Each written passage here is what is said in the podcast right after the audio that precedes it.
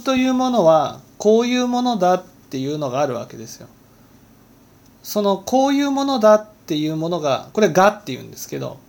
その「が」があるから変わらないように変わらないようにしようとするんです。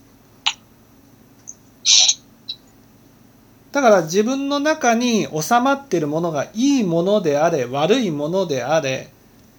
それを自分の心から起こそうとする。例えば責めるという種まきが荒屋敷の中に収まっていたならば責めるという心を起こそう起こそう起こそうとするんです。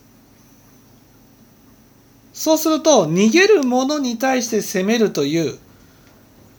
種まきを持っていたならば責めるという心を起こすために逃げるっていうふうに世界を見せるんです。だから相手は逃げてもいないのにちょっとしたことで逃げているように感じるんです。だから荒屋敷の中に収まるっていうのはいわゆる相手から相手がやってきたものも収まるんですよ。自分が起こしたものだけじゃなく相手からされたものも荒屋敷の中に収まる。例えば攻める攻めるっていう種まきが相手からされたならば攻めるっていうものが荒屋敷の中に収まるんです。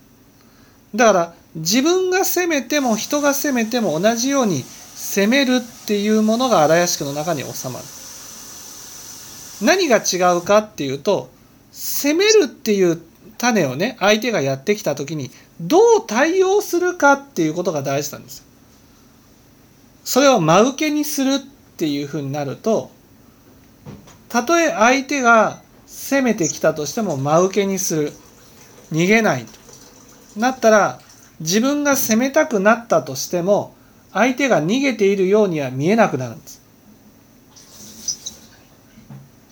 自分が